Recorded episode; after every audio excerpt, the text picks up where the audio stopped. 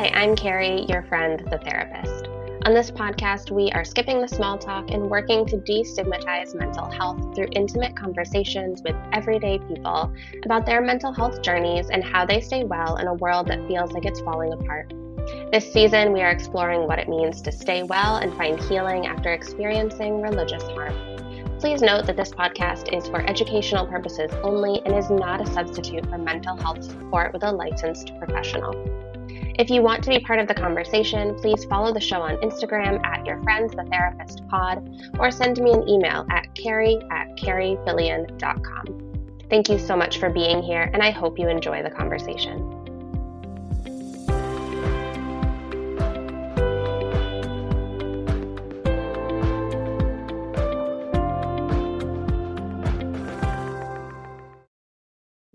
My guest today is Maggie Harrigan. Maggie uses she, her pronouns, and she runs the Instagram account hello underscore deconstructionist and hosts the podcast Hello Deconstructionist, where she is building community post evangelicalism. She is a religious trauma survivor and a dedicated therapy client, where she's working hard to understand who she is outside of religion. Her goal is to share parts of her own story and bring other survivors together to help them know they're not alone on their deconstruction journey. Maggie, it's so good to be here. I, I want to say welcome to the podcast, but I'm in your home. Well, welcome to my home, and thank you for having me on the podcast. Yes, so this is exciting. Our first in person podcast. I know. Mine too. So I've never done an in person podcast, so this is fun. Yeah, this is super fun. Um, and Maggie was on season one, so I'll link that episode too to get a little like background. We're going to dive a little deeper today. Um, but just to get a little sense of where you're at and, and what you're bringing into the, I guess, the religious trauma healing space, what is your relationship to high control religion, including any experiences you had growing up or in adulthood? Um, yeah, my relationship with high control religion is that I grew up in one. Um, and it's been a journey out of of that high control religion. So I grew up in evangelical Christianity, I would say pretty fundamentalist church. Um, and yeah, there's a lot of stuff that goes with that, but I guess I guess I feel like I stopped going to church and then and I didn't process any of it and then like the processing hit me or like the processing that I didn't do hit me. Mm. And so like there's plenty of church stuff that I'm sure will come up, but um but yeah, I think I stopped going, you know, it was before COVID, before the 2016 election and then um at some point it was like it all caught up with me and I realized that I had to start doing some of the processing and so mm. since then I've been in the in the like hardcore deconstruction phase where I'm kind of coming out of that and coming to terms with the fact that I left a high control religion. Yeah. When you say that you left before the 2016 election, were you still in church in some capacity or had you left church altogether too? So I think I had left, but I just didn't look at it. Like I left, like I wasn't going to church. I remember saying to my sister at one point, like, I I don't go to church and I don't really believe any of it, but I'm also like not ready to let it go yet either. So I think I think internally I was like I still have to identify as a Christian because I don't know what else there mm. Um but I that was maybe a little bit before like a while before the 2016 election, but right before that I wasn't going I wasn't going at all, but I just wouldn't wouldn't talk about it. It was like if somebody asked me, "Do you go to church?" I would be like, "I have no idea how to answer." Mm-hmm. Yeah. Was that fear in saying no? I don't go to church, or you just didn't? You weren't like totally committed to not going to church at the time. I think probably some of both. Like I knew that I wasn't. I knew that I wasn't going, and I knew that I wasn't gonna go back, but I also was kind of afraid to like admit that to myself. Yeah. Um because it's like you've backslidden or like mm-hmm. you've um I don't know, like you've walked away, which is such a bad thing. And yeah. so it's like I don't really want to admit that to myself. Yeah.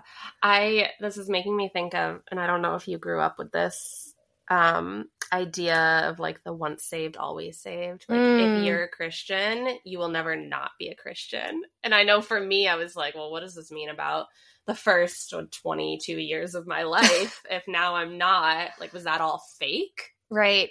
That was like i don't know if that was your experience at all. This was like a question that i had because i feel like they would say this sometimes. So okay let me back up. My church was like one where we didn't have like a set list of theology. It was sort of like somebody else used this term, and I'm going to steal it, um, like leadership roulette or like mm. church teacher roulette. And so whoever you had as your Sunday school teacher was sort of the theology that you got, but it wasn't necessarily like church ordained theology. Yeah. And so this was always kind of a question of mine like if you're saved, you're always saved. Sometimes came up, but it wasn't like a hard and fast rule. And so I would wonder like okay, if people walk away or like if I walk away, does that mean I never was saved, like you said? Um, or does that in some way it also like um, discredits your walking away too? Yes. Like, okay, I've walked away, but actually you can't. Like, right. you will be brought back. Then there's nothing you can do about it. Yeah. Like, it yeah. takes the control that you have even out of leaving. Yeah. Yeah. Well, and that's like one of the hallmarks of trauma is that you lose control. Right. Yeah. Um, what now that you are away from church and and I know you talk a lot more about your relationship to high control religion and all that on your podcast and the previous episode, so I won't like dive in mm-hmm. as much here. We're going to get more to the healing part of it, but what is your relationship to church or religion or spirituality now? I guess okay, I'll be unfiltered and, and blunt. Let me take my filter off. Um I have no relationship with church. Like I don't go, I don't care about it. But also like I will always have a relationship with church because it is part of my past. And so um like it or not, like it lives with me, but I don't go, I don't I don't care if other people go for the most part. Um, I mean, I don't, I don't love that. I don't love the harm that the church does. Um, I mean, I actively don't like the harm that the church does, but, um, but like, I'm not someone who's trying to convert people out of church. Yeah. I think I'm just, I was in the business of convincing people what to believe for so long, and I'm not, that is not my job anymore. So for me, church is not a safe place it does a lot of harm, not just to me, but to a lot of other people too. And I in no way want to support that institution. Um, in terms of spirituality, um, I don't really know. I I think I have I think I'm becoming more of a spiritual person. Um Janie's here. She's so cute. Okay, everybody should know that Janie's yeah. on the podcast. Janie is Janie girl. here, uh, being kept separate from Luna the cat, and really wanting to sniff Luna. I know she's not going to come down for you because she's a snippety snack for you. yeah, no, no kitty snacks today um so yeah okay in terms of spirituality i think i'm becoming more of a spiritual person but like again i don't really know. I'm just sort of like i think i'm spiritual in that like if i'm if i listen to like my most woo woo self i am divine. Like my i have divinity within me and that is my like spirituality. Um and i'm not going to hold myself to that because it will probably change but that's where i am today. Yeah and i think that that in and of itself can be like a way of being spiritual is acknowledging that you're allowed to change. Yeah. that your beliefs are allowed to change and the way you interact with the world is allowed to change. Yeah. Yeah. And I think, I don't know, I think that's something that I love. Yeah, that I love about myself now is that I can change and that, like, the way that I view what I believe is this is what I believe today, and tomorrow it could change. This is really the most like grassroots version of, of the podcast so far. Honestly, this is my favorite episode I've ever recorded. um, so in when I had reached out to you about talking on on the podcast for a second time about healing, in recovering from religious harm. One of the things that you had mentioned is that activism has been a big part of that. And I'm curious what that's like for you.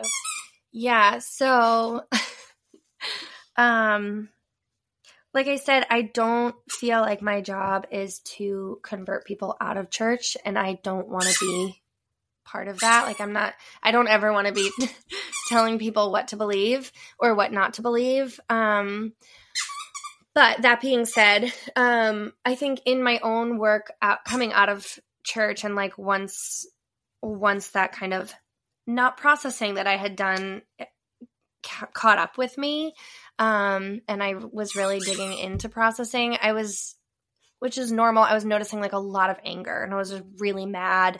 Um, and that's really common and normal. But as we sort of like, it's like a lot of the anger had left, but the anger that stayed with me was like, I'm mad for all the people who are in religion and like who are still being hurt by religion and not the kind of hurt that's like i know better than you and even if you want to be in it you're being hurt but mm-hmm. the kind of hurt that's like they want to get out and they don't know how or they don't know that it is safe outside of church because yeah. we're told that it's not safe. Yeah. And that's not true. We live, we both live very happy, safe, wonderful lives outside of church now. Yeah. Um, and so I wanted to be just like an example of somebody who's left and like a safe place to to go or to talk or to question things that you believe and um to be a place where like I'm not going to tell you what to believe. Like I don't I'm not going to tell you that you have to be an atheist now or you have to, I don't know, be any other version of, mm. of yourself that you don't want to be.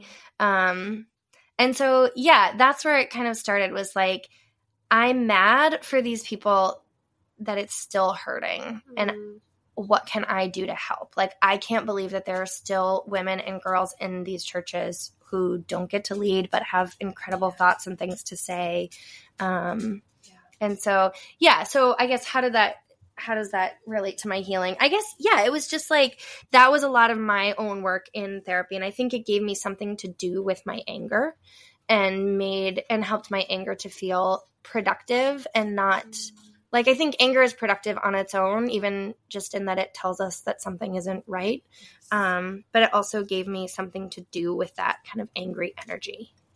Yeah, yeah, yeah. And I really I appreciate like your um, I guess honoring of anger because so often, especially as women, female identifying people, we're taught not that anger isn't okay to mm-hmm. feel ever. Mm-hmm. Um, and actually, yeah, it is a really important emotion. And and I feel when you were talking about, you know, like the people who are currently being harmed by religion, I totally resonate with that and I think a lot of children I that is like a very tender spot for me when I see like family members of young kids who are being raised in this and it is yeah, it, it is kind of heartbreaking in a mm-hmm. way that like you almost see that these kids are gonna grow up learning these things mm-hmm. and yeah anyway i don't i don't quite know what to do about that that's not a fully formed thought yeah. but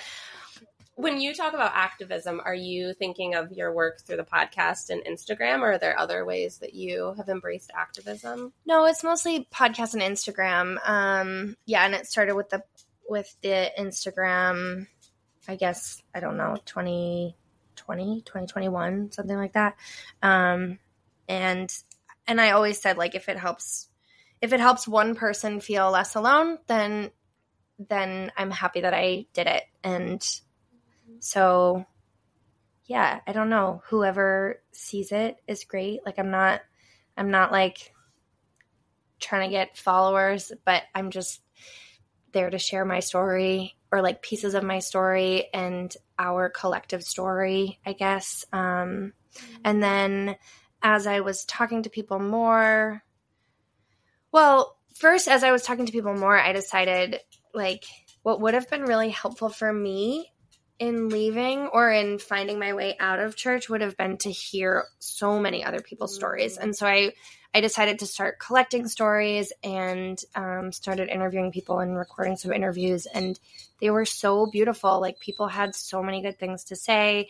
And I thought, like, I wish people could hear these now. Like I will put them in a collection at some point, like a collective memoir of us people that have left church. But but in the meantime, like let's share these stories on the podcast. And so that's what that's for. And it's all kind of stemmed from the same from the same place, just sharing stories together. Yeah. And I know I've Janie. Sorry. I got her a squeaker toy. we're gonna record. clearly loves. Um, here, you know what? There's one where the squeaker is gone. Oh no, this is It's it does from not a bother. dog. It's from a. Um, Oh my goodness. She's what do probably you think? What do you think? You can destroy it. It's so good. she's like I I kind of like the squeaking. Uh, yeah, I know. I know. We'll see. so silly. Okay. Um, yes, I know that we had. I think I had shared this either on your podcast or the first time that you were on mine about how you know you and I went to college together. Well, we went to the same college and like interacted, but weren't necessarily like friends. I guess Mhm. in college, and then I reconnected with you through Instagram, and that was a Mhm. really really important part of my like starting to find community again. So I will try not to have too many emotions today, but I feel like even just being here in person to record this and have all the conversation and fun we'll have outside of the recording is like means very means a lot to me. Yeah, yeah. I was thinking that today too when I was thinking about seeing you. Well, I guess I don't know, like when you got here we realized like we haven't actually seen each other in person since Gordon. But I feel like we've connected so so much since then and um yeah, I don't know there's something like really special about having somebody else who's left like in my space and like I don't know. Yeah, it's really special. It is special. Um so I mean you talked about this a little bit as far as like how you started the Instagram account and the the podcast and I'm curious how that has supported your own healing. It certainly helped other people as I just mentioned and I know there's lots of other people out there who's been beneficial for. Um how has it helped you other than the anger piece which you did talk about? Yeah, yeah. So I think, you know, like I said, the anger, it helped me have something to do with it. But I think in addition to that, it's made me stop and think through my story a lot. Mm, yeah. Like a lot. And Yeah. so um it's like when I first stopped going to church, I just didn't look at it. And now I look at it all the time and not in a way that feels like obsessive or over the top, but like in a way that's like it's acknowledging it for what it was. Um Yeah. and like it helps me I think to acknowledge things when they come up. Um like this week I was feeling really triggered by purity culture and it's like, "Oh, I I know this. I know this feeling. I know um I know that like it's going to be like a wave of grief that happens and I don't know, I think being in that community and having to think through my story has helped me kind of see those cycles of grief and help helped me to understand Mm. um what healing looks like, which is really like up and down. Yeah. yeah. And anger is a part of grief. Like Yeah. that is part of the the cycle of grief. I I take full responsibility for She's also my dog is like a show off. it's like she knows that we hit record and was like, "Oh, hey, I want to be on here too." Um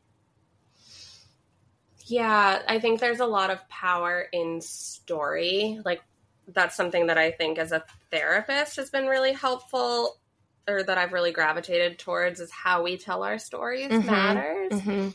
And I'm wondering how, as you've sat with your own story and heard other people's stories, if there's ways that how you understand or tell your own story, even to yourself, has changed through this process. Yeah.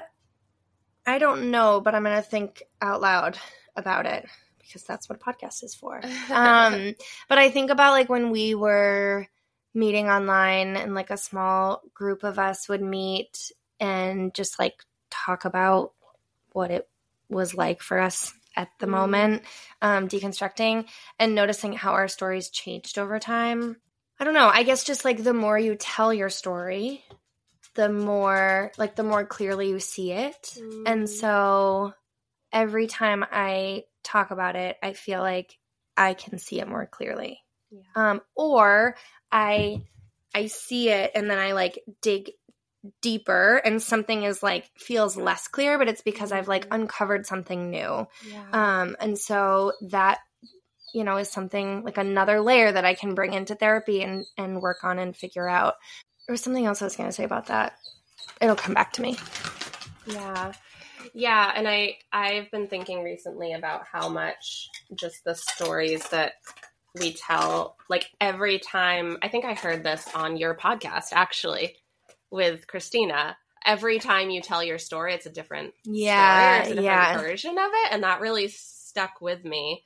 Um, yeah, because I think when I was very much in the the anger place too at the beginning, which I think is normal, and now I'm not so much there, and I look back at how I told my own story from anger and how mm-hmm. it's a mm-hmm. little bit different now that I'm in a I'm a little more removed from it. I can have more feelings be yeah. part of the narrative. Yeah. Well, I've noticed two things that just came up when you were talking about that. One is that like when I look back at my posts at the beginning of my Instagram account, I think they were more angry. Mm-hmm. Not like I'm gonna like justify anger here. Like no, I'm just gonna leave it at that. They they weren't like too angry, um, but they but they were definitely like I could I can tell looking back that that was like my primary emotion. Yes. And then as I've told my story and it's sort of loosened up in me a little bit, um, now when I tell it, it's sort of like it's not as present for me anymore. Um, and it still comes up, but it's not like taking over my life in the same way. Mm. And I can see that in my in my posts now and like the way that I feel comfortable talking about it. Um, so just noticing like that difference in myself and how I talk about it, I think is, I don't know, just speaks to like the importance of telling your story and that it helps it to progress. Like it helps it to move forward. Yeah. Um, yes. The other thing I've noticed coming up in therapy, and this is like very new for me, but, or not new, but like this is something that's kind of fresh, I guess. Um, so again, this could change tomorrow, but is that I feel like everyone else's story is valid and worth telling and um, I am like would be the first one to like tell you that like religious trauma is trauma and you are okay and what you did what you went through was that bad or whatever it is that you're like doubting in your in yourself but for me i'm like but my story isn't actually that bad mm-hmm. and like it's not that mm-hmm. bad and it it was okay and like it was trauma but like was it really yeah. um and so just noticing that that doubt has come up for me but i know that i'm protective of other people's stories mm-hmm. and so i mm-hmm. think sometimes i'm putting things on instagram or like having a podcast so that i can hear my voice tell me the things that i need to hear yeah, yeah. and in that way it's been really helpful yeah 100% i get that a lot of yeah, a lot of what I've put out into the world is a reflection of where I'm at. Yeah. Internally, for sure. Yeah. Yeah. And I, I notice the more distance I get from my own experience in high control religion, the the, I, am able to do that with a little bit more clarity every mm-hmm, time. Mm-hmm. I'm, I'm curious how you navigate talking about your deconstruction, your experience, either in high control religion or coming out of it or where you're at now. How do you talk about that with family and friends? Or do you? Maybe you don't. Yeah um i guess it's different for everyone like that i'm in relationship with. Um there are some people that I feel like I can be really honest and talk about all of it. And there are some people that I just don't even have a conversation with. Um, and I think everybody has like a kind of different level of safety for me. Um, Mm. The people that have been the most safe have been really helpful to talk about it with, of course. Um, but I think in terms of like family that's been family that's important to me that maybe isn't in a place where hearing it would feel okay for them. Um, I I don't really talk about it with them, um, and I'm very lucky that my my sister is also out of religion, and um, you can hear her story soon on my podcast, and it will be fun. Um, and my parents are very much on their own journey Mm. that I always say is not mine to share, but and like I'm really proud of where they are. I'm trying to like think of how much I want to say and how much I don't want to say. Yeah, no, definitely, you know, keep private what stay private. Yeah, but basically like I'm really proud of my parents and I can tell them a lot and I think that I am I find that I tell them things after I've processed them. Like Mm. when I my kind of rule of thumb is like when I feel like I'm in a good place with them or in a good place with whatever issue I'm working through and I've sort of worked through the bulk of it, then that is like up for up for conversation in my mind. And until then, it's sort of like this is something that I don't talk about with people unless I know for sure that it's like a really safe place. I feel like in your mind, you kind of always have this level of like, this one is still really triggering, or like, this one's really charged still, or this is pretty okay. And I can talk about it and not feel, you know, not feel all the like flood of feelings come up. Yeah. How did you um and I know I'm going off our script a little bit, but All good. so no worries if you don't have an answer, but how did you start to figure out what safety felt like and who was safe to share this with? Hmm. This is very rude because I ask these questions and I'm like, oh, this is, I'm so curious about their answer, but I don't have one. Okay, let me think. Um, well, I think like you're always scanning for safety all the time, right? So you're looking around and you're like, you notice who has a pride flag on their computer, Mm. like who has a, you know, sticker on their computer, or you notice who went to the women's march or who supported you going to the women's march. Mhm. Um and I think all of those small moments like build up over time and so you kind of you kind of always have a sense and sometimes you're wrong for sure like sometimes i'm wrong but you kind of always have a sense of where people's yeah like where their safety level is or Mhm. where your safety level is with them i guess um yeah. and yeah i think it's just like like a She didn't Janie. I think it's like a constant scanning for safety and then kind of keeping all of those things in mind, keeping them all in the back of your head and and um She won't. She's a, at times a scaredy baby and will not probably go past that. so cute. Sorry, so, no, so many I'll- interruptions. oh, it's all good. this is a real life conversation, right? And that's what podcasts are for. She's in the background of every recording I have, but she's never this vocal. she's always in the room. She's just not vocal like this. You just like being at someone else's house. Yeah. Is it a play date? yeah. Um, yeah, so that's all. Scan, scanning for safety, and then I think you kind of have a an internal tally of who feels safe about different topics. Like Yes. maybe somebody is maybe you notice a pr- pride flag on somebody's computer, and so you feel comfortable talking to them about like LGBTQ things, and then you, from that conversation, you get a glimpse of where they are in other things. Yeah. Um, Yeah, and I think that really speaks to the importance of all those symbols. Like I, I think sometimes I've heard people like, "Well, why do like why do we need to put a pride flag?" Yeah. out? I'm like, well, it Yes. is. It's a symbol. Not that it guarantees someone is safe, No. but it is at least a a symbol of potential mhm. alignment and Mhm. values. Right. Um, and that matters in a world where you don't know Right. what people are believing Right. At any time, at any given time. Right. Again, it doesn't tell you everything, but it tells you something. It gives you something to start, a place to start from. Yes. Yeah, to uh, a like I see you Mm-hmm. kind of thing. Yeah. Um yeah. Have you noticed that it's gotten easier to navigate this as time goes on, the like sharing with people?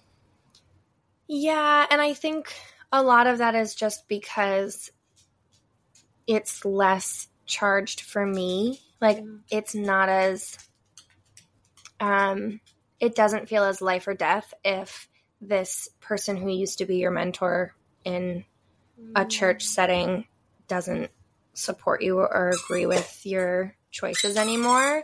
Um it's like I don't I don't really care. I mean and, and I do. Like there's there's certainly grief that still comes with that, but it's sort of like um my life and my value to me like I'm finding my value in other ways now, in healthier ways. Like I don't need that from other people or from these people who still hold these beliefs that I don't agree with. Um, and as I kind of continuously come to terms with that, their opinion matters less. Yeah. And so conversations get easier because it's less, there's less at stake. Yeah. Yes. Have you found people along this journey who are mentors in this way? Hmm. in the deconstruction space or in whatever expansiveness because you're so much more than a person who's deconstructing too that is just one part of your identity Um, that's a great question. And to like expand it outside of deconstruction. Um, I think certainly like I'm a teacher, I'm a music teacher, so like there are teachers that I look up to.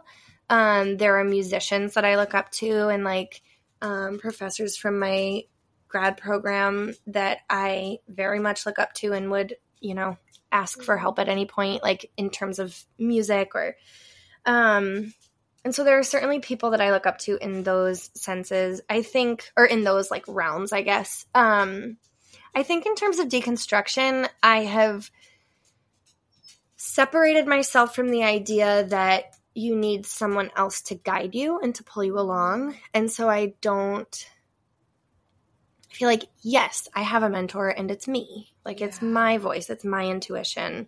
And I don't need someone else to do that. There are certainly people whose perspectives I really appreciate.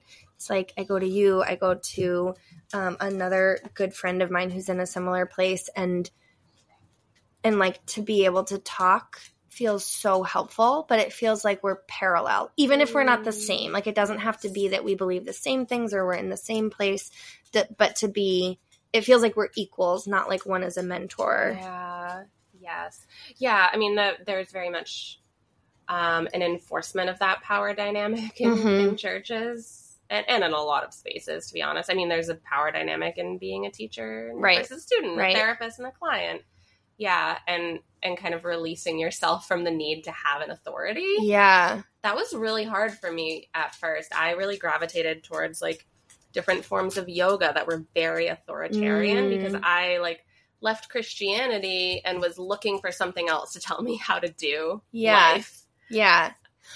Well, I think a place that I have kind of struggled with this to use a nice Christian term is um is actually like therapy and like my therapist Mm. herself. Um like I want to I I think it would be easy to fall into like I want you to tell me what to do and like what to believe and like who am I now? But that's not her job and she obviously doesn't do that because she's good at her job um but i think you know if i'm like who who is the kind of like authority in my life i think it is i think it would i think i would have to i have to work hard to make sure that it's not my therapist if that makes sense totally does. I fall into that with my own therapist as just like as a person, but also as a therapist. Like, well, am I doing? Am, when I'm a therapist, am I doing it the way my Mhm. therapist is doing yeah yeah I don't. Don't Everyone's their own person. Yep. Yeah. and she would never reinforce that. Yeah. me, but you know, we're always looking to like make meaning of the world and ourselves by looking at other people. I think Right. that's a normal right process, and it can, if we rely on that without looking inward, it can get in the way of like our own intuition and our Mhm. self-discovery. And in the church, it's a constant comparing yourself to this standard that you should be, whether it's other people or like um, the kind of ideal version of Christianity that you're supposed to be. And so it's just a constant comparison. And I think this is more than just in the church for sure, but we had a lot of practice with it in the church. Absolutely. Yeah. You had mentioned um, at one point that writing letters with no intention of sending them was really useful, and I'm curious, like, where that idea came from and what what that's looked like for you. Yeah, I think this was something that my therapist recommended. Um, and actually, this was something that my like previous therapist. So I had seen a, a therapist like a, a while ago, like a long time ago, um, like after college, but before I had. Oh, it was after college before I had like looked at church things. Mm. Um, Mhm. and so I was just like, I'm just really anxious. Like, I am so incredibly anxious that I'm having panic attacks all the time. Yep. And so I went to a therapist for anxiety because I thought that's all that it was. Um, and it certainly was that. Um, but also, it was religious trauma, which I didn't know at the time. But anyway, a suggestion she had at some point was to write a letter to somebody. I don't even remember what it was for. It wasn't church related. And it was so helpful to just write it because it it helped me access this unfiltered version of myself and an unfiltered version of my words that I feel towards someone, but that I don't want to say to them. And then from there, I can edit it or I can scrap it. Like I don't have to do anything with it, but I can edit it if I want. Um, and decide what is it that I'm trying to say. I've had some like distant family, I guess, um, reach out to tell me that my Instagram account makes them very sad, and you know, other friends that are like, "You're very broken," Mm. and it it's it was really helpful to just stream of consciousness write out my thoughts to them and then edit it from there. And as i look at what i wrote my un, the unfiltered version of what i wrote i can see what i actually want to say to them that maybe i couldn't access before like couldn't quite put words to. Um, and then i can filter it down and actually send them a reasonable letter that isn't like an f word every other word you know? Um, and and get my point across. Yeah. Yeah. I yeah, the the feelings need to move through you. yeah They do. They're not gonna go anywhere just stuffing them down. right Yeah. And what you said about um I went to therapy for anxiety but didn't really know. that was totally my experience too. And when I'm in the therapist role, I have a lot of people come to me like, "Oh, I'm just anxious, I'm kind of sad." And I start asking them about their religious experience. Like they haven't come to me for religious trauma, and it is it's mind-blowing to me how many people have that experience at some point in some way in their life and haven't actually realized how harmful it is. And yeah it's not like I'm trying to tell people like I'm not implanting memories and this is not a teal swan situation. Um but that w- we've been so kind of trained culturally to look at church as like a strength mm-hmm. and it certainly can be. Um but yeah, I think it's really important to acknowledge like that harmful experiences in church or otherwise impact how we feel obviously. right. Um, yeah. and this is one of those times where and i didn't see it in myself until i'm saying it now on the podcast but um where like my body knew something was wrong before i had started processing it. And it's like Yeah. i was having like i've i've had anxiety my whole life and it's you know been ups and downs of it feeling more or less um restrictive maybe to like my life but but this was a time where it was like i cannot i don't feel like i can do my job with the level of panic that i feel all the time. Um and yeah i just thought it was anxiety and like finally my anxiety's catching up with me. Yep. um but then when you look at the thoughts behind these anxious like when you really get to the root of of the anxious thought it comes with like i'm not good enough or like you're gonna burn in hell or you're broken or you're a sinner saved by grace or whatever the saying is sinner saved by grace. Yeah. Mhm. Um, and so, yeah, I don't know. I guess I've seen it in other people, but it's nice to hear it in myself too that like my body knew too. Yeah. Yeah. No, a hundred percent. That was absolutely my body was my doorway into healing through chronic illness. But um it- yeah, our bodies are so wise. And I know you know that. You say it all the time, but But I say it because I need to hear it. So, yeah. that's one of the things that's like I think I'm telling other people that because I do truly believe it, but it's so hard to believe it for ourselves. Yeah.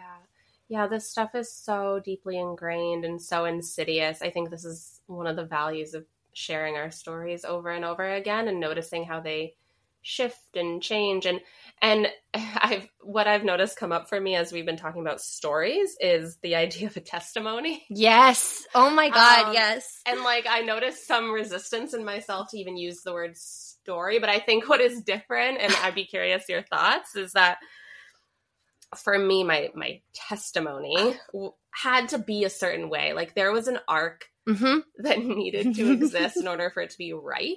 Yes. And I think what's different about this story is that it's constantly changing and there's no one right way. There's no there's no like plot points that need to be covered in order to make it a legitimate story. And- Mhm. And there's no, you don't have to like prove to anyone that your deconstruction is valid. It just is because it's what you're experiencing. So you don't have to have some like climax of your deconstruction story or a mm. time when you questioned deconstruction and then came back. Like it just, it is valid because it's what you're experiencing. And that feels like the big difference. yeah i I- i think this is a common experience for people who grow up in church where like we're kind of ingrained with this like like you said sinner saved by grace and it you know your testimony is so much more interesting if you have this like big sin Yes. when you're like 13 like that's when i had to give my testimony was baptized in front of my whole church and Mhm. I'm like, what what kind of bullshit was I making up about my I lived a very sheltered life. Like I didn't do bad things. Yeah, yeah. You know, but like I had to make up some story about how awful I was as a person. Yes. You're constantly racking your brain for things that you've done wrong, which is a terrible place to be. I think I shared and shared this in Christina's episode too. Um, that like during communion when we had to Mm. Mhm. confess our sins, I was just a really good kid. I really didn't do Mhm. I just didn't break the rules because I was afraid to. And um so the sin I could come up with was pride. Mhm. Mm. So I was like, I'm a prideful person because I don't think I've sinned, but of course I have because we are all sinners saved by grace. Mhm. Mhm. Yeah. I'm reading this book right now called On Our Best Behavior, which is not about religious trauma necessarily, but it's this um, journalist who is going through the seven deadly sins and talking Mm. about how they've been used to, like, especially keep women kind of um, under control and Yeah. in check, and Yeah. pride being one of them. And um, when I'm finished, I will I will give it to you. Yes. Um, but she was talking about pride as an invitation for us to like notice our accomplishments Mm, and that it's not a bad thing Yeah. necessarily. But we've been so trained to like not even allow ourselves to see the good things or take credit for anything good we've done. yeah. Well, even even in the way that we feel or we can feel like my story isn't good enough or like my I don't know, my like church hurt wasn't bad enough or Mm. whatever to like claim as religious trauma or whatever, religious harm. Um, it's almost like we end up with this like imposter syndrome in our own lives and for our own Mhm. stories. Um, Yeah. yeah. Curious what you would say to your 16 year old self if you had to go back in time. Oh, this is a good question, and I had not thought of an answer for this. Um, okay, my 16 year old self, I think I would say, um, you're okay. You will be okay. And you, like, you don't, you don't have to be frozen all the time. Like you can let yourself like come out of this like hyper vigilant state and you can like you can physically and mentally be in the world around you and be okay. Like you will be safe. Um yeah. Are you ready for a little change of pace? I'm ready. Rapid fire. I am ready for the rapid fire questions. There's so many wonderful things that we have to talk about, and they're going to be not on the record after this. so, um, okay, rapid fire questions. Okay. What song would be the background music for your life today? Today, um, Coming Home song by Sammy Rae and the Friends. It is newly released from an album that's coming out soon, and it's amazing. And it's about taking care of yourself and leaving a light on for yourself when you come home. Oh. Yeah, that I, I don't usually like speak during the rapid fire questions, but I love. I need to listen to that. I saw that they had a new song out. I need to listen to it. Coming home to myself has been, I would say, like the theme of this journey. Yes, yeah. Um, what is the weirdest food combination you enjoy? Okay, well, I'm gonna steal yours because we're gonna eat it in a minute. Um, apple pie and cheddar cheese. This was a new thing for me, and when I heard you say this on your intro episode, I was like so excited. So anyway, we're gonna eat that snack in a little bit. I love it. I was just before I got to Maggie's house. I was with my um, grandparents who are very, very Vermont. Um, and I told them because apple pie and cheddar cheese, I think, is a Vermont thing, or at least a Northeastern thing. And um, my grandfather was so happy that Aww. we were going to try that together. it's one of his favorites. So my 87 year old grandfather, who is still a full time farmer, um, is pleased with our decision to good. have apple pie and cheddar cheese. Good, good. We can send him a picture. I don't know if he'll know how to look at it, but yes, we can. And he doesn't know who I am, but yeah. um, if you had to get a tattoo today, what would you get? Mm, I think a calla lily running up my spine, where like the calla lily comes up on my neck. Yeah, I love that. What was the last time you laughed so hard that you cried, or when was it? You don't have to share all the details of the mm. situation. Um, I think in a conversation with my sister. Um, yeah, we've seen each other a lot in the last year, and it's been really nice. And we usually end up in some good belly laughs, or we call them the Harrigan Witch cackles. I love it. Um, what is one item on your bucket list? Hmm. Um, I like to keep my bucket list kind of manageable, so um, one item is to go to Spain because we're going to go visit my brother in law there this summer. So I only like to put things on my bucket list when I know I can do them. then you can actually get very off. cautious bucket list. That's a creator. cool one, though. um, what is something you're reading or watching right now? Mm, I'm watching Botched, which is a terrible show about botched plastic surgeries. Like reality? Yes and um, these doctors like fix botched plastic surgeries and it's really like comforting in a way yeah. um, and it's comforting and terrible so trigger warnings and also like you realize that all standards are made up and so and it's kind of nice to see that yeah. so yeah that's my botched, botched. Okay. um, what is something that strangers often incorrectly assume about you um, I've been told that I'm like a very outgoing person, and that does not feel true to me. Like I'm, I'm just like loud and confident, and I am just not a loud person. Um, and not everybody thinks this, but this is some one that comes up a lot that I'm always yeah. surprised by. Yeah, because um, I'm very cautious and shy and reserved. Yeah, and as a music teacher, especially elementary school, right? You kind of have to yeah be a little bit more outgoing. yeah, I think there's like a work persona that gets translated to like yeah, I'm a loud person. Yeah, yeah, for sure. Um, what emoji do you use the most? Uh, I think the laughing crying face. Yeah, classic. Or yeah, I know. Or the upside down smiley face. Yep. It's like who knows? Yeah, it's pretty weird, right? what is your favorite scent? Mm, um, the my new signature scent that I've been using. I've never had a signature scent, and I'm very excited about it. Um, and it's called By the Fireplace, and it's a little smoky and a little sweet. Ooh, yeah, I love that. This is like a perfume. Yeah, this is very like I took that question very literally, but Yeah. um, nice. but yeah, it smells like home. I love that. Um, and last question: What is your favorite place on the planet? Um, the top of a mountain in New Hampshire, like any of them, Mm, any of yeah. We spend so much time there, and they feel like a second home. yeah, And I. I think too, it's where I unknowingly did a lot of processing, and so they feel like a kind of a coming home to myself, like you said. Mm. Yeah. A beautiful note for us to end on. Um, Maggie, where can people find you? Follow the podcast, follow your Instagram. Yeah, um, you can find me on Instagram at hello underscore deconstructionist. Um, and you can DM me or anything pretty easy to reach. Um, and you can email me at hello.decons at gmail.com.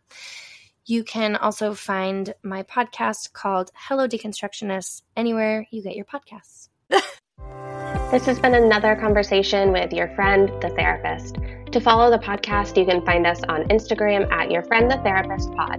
And you can follow my work as a trauma therapist and yoga teacher on Instagram at Kari Fillian Psychotherapy or my website, karifillian.com. I am committed to keeping the show ad free and accessible to everyone. So if you would like to make a donation to support the work of your friend, the therapist, you can find a link to my PayPal in the show notes. You can also support the show by listening and subscribing on Substack, Apple Podcasts, or Spotify. If this show has been helpful for you, please rate and review on Apple Podcasts. Your support means the world. Until next time, take care and stay well.